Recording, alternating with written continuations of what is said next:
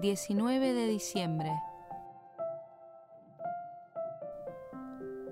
Zacarías e Isabel eran justos ante Dios y caminaban intachables en todos los mandamientos y preceptos del Señor.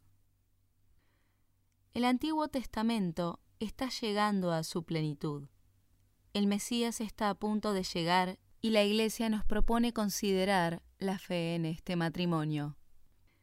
San José María dialogaba frecuentemente con los personajes del Evangelio que trataron de cerca a Jesús.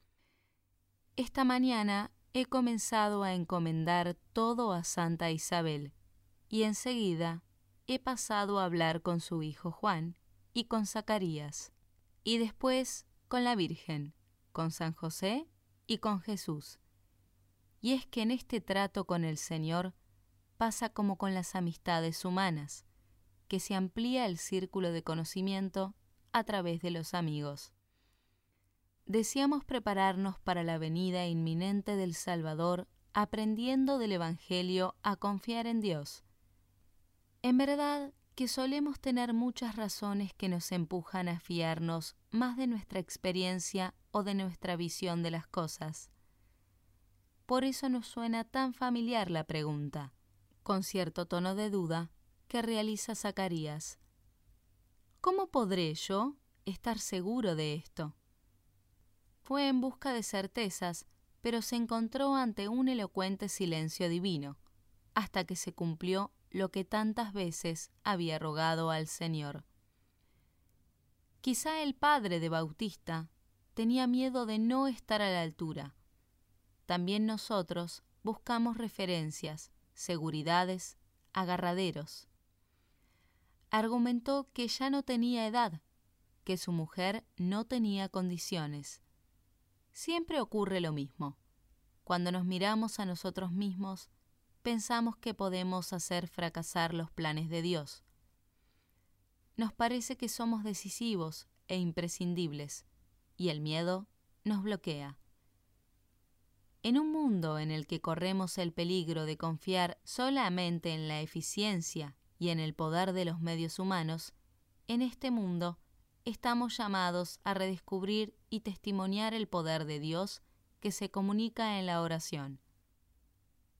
El Evangelio de hoy nos invita precisamente a eso, a confiar en Dios. A pesar de haber dudado, Zacarías se llenaría de gozo al escuchar el anuncio de Gabriel. No temas, Zacarías, porque tu oración ha sido escuchada. ¿Cuántas cosas debió de aprender Zacarías en aquellos meses de silencio? Todos intuían que había tenido una visión. No podía hablar, pero su rostro reflejaba algo más que eso. De alguna manera, se había vuelto tremendamente expresivo. Seguramente fueron muchos días de intensa oración. Aquel silencio le permitió una especial cercanía con Dios. Cuando por fin volvió a hablar, sus palabras demuestran que ese tiempo le había servido para prepararse mejor a la venida de su hijo, el precursor, y de su sobrino, el Mesías esperado. En aquel momento recobró el habla, se soltó su lengua y hablaba bendiciendo a Dios. Zacarías no cabía en sí de gozo. En esas semanas, seguramente también reconoció el valor de muchos gestos comunes, muy significativos cuando no hay palabras. Un guiño, una caricia, una sonrisa. Isabel quizá trataría de intuir lo que él le quería decir. Les bastaba mirarse y compartir lo que Dios había hecho en sus vidas. Quisieron vivir en la intimidad ese regalo del Señor, disfrutarlo juntos y en silencio. Dios se había manifestado y no había nada más que decir. Era el momento de disfrutarlo y de soñar. Y se apoderó de todos sus vecinos el temor, y se comentaban estos acontecimientos por toda la montaña de Judea. Y cuantos lo oían, los grababan en su corazón diciendo: ¿Qué va a ser entonces este niño? Porque la mano del Señor estaba con él. La experiencia de Zacarías nos enseña que también nosotros podemos conocer mejor los planes de Dios a través de las personas y los eventos que tenemos a nuestro alrededor, y que quizás no las hemos comprendido antes porque nos escuchábamos demasiado a nosotros mismos. Es necesario aprender a fiarse y a callar frente al misterio de Dios y a contemplar en humildad y silencio su obra, que se revela en la historia y que tantas veces supera nuestra imaginación. Cuando hacemos silencio y escuchamos a Dios, como le sucedió a Zacarías e Isabel, nos llenamos de inmenso gozo al ver que Dios nos bendice, incluso cuando y en donde menos lo esperamos.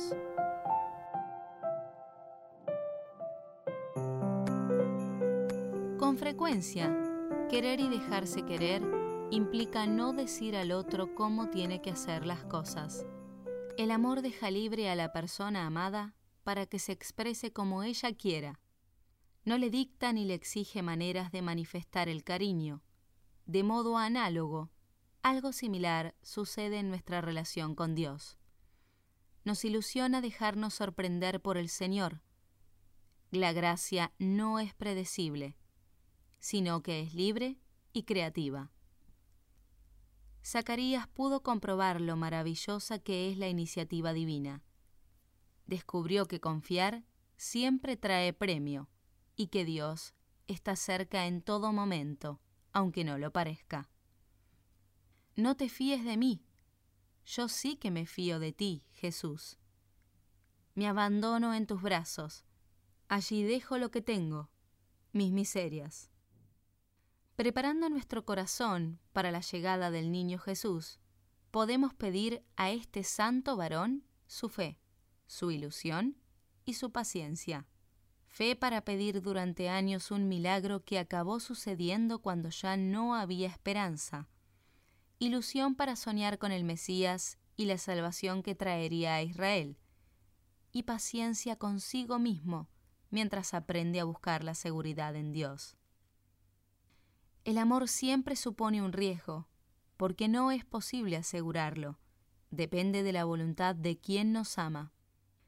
Por eso, le pedimos a Zacarías que nos ayude en los momentos de inquietud, cuando tenemos que fiarnos solo de Dios. Él es nuestra seguridad. Santa Teresa lo atestiguaba con muy pocas palabras, pero con gran firmeza. Fiad de su bondad, que nunca falló a sus amigos. Resuena muchas veces en el Evangelio este no temáis. Parece el estribillo de Dios que busca al hombre.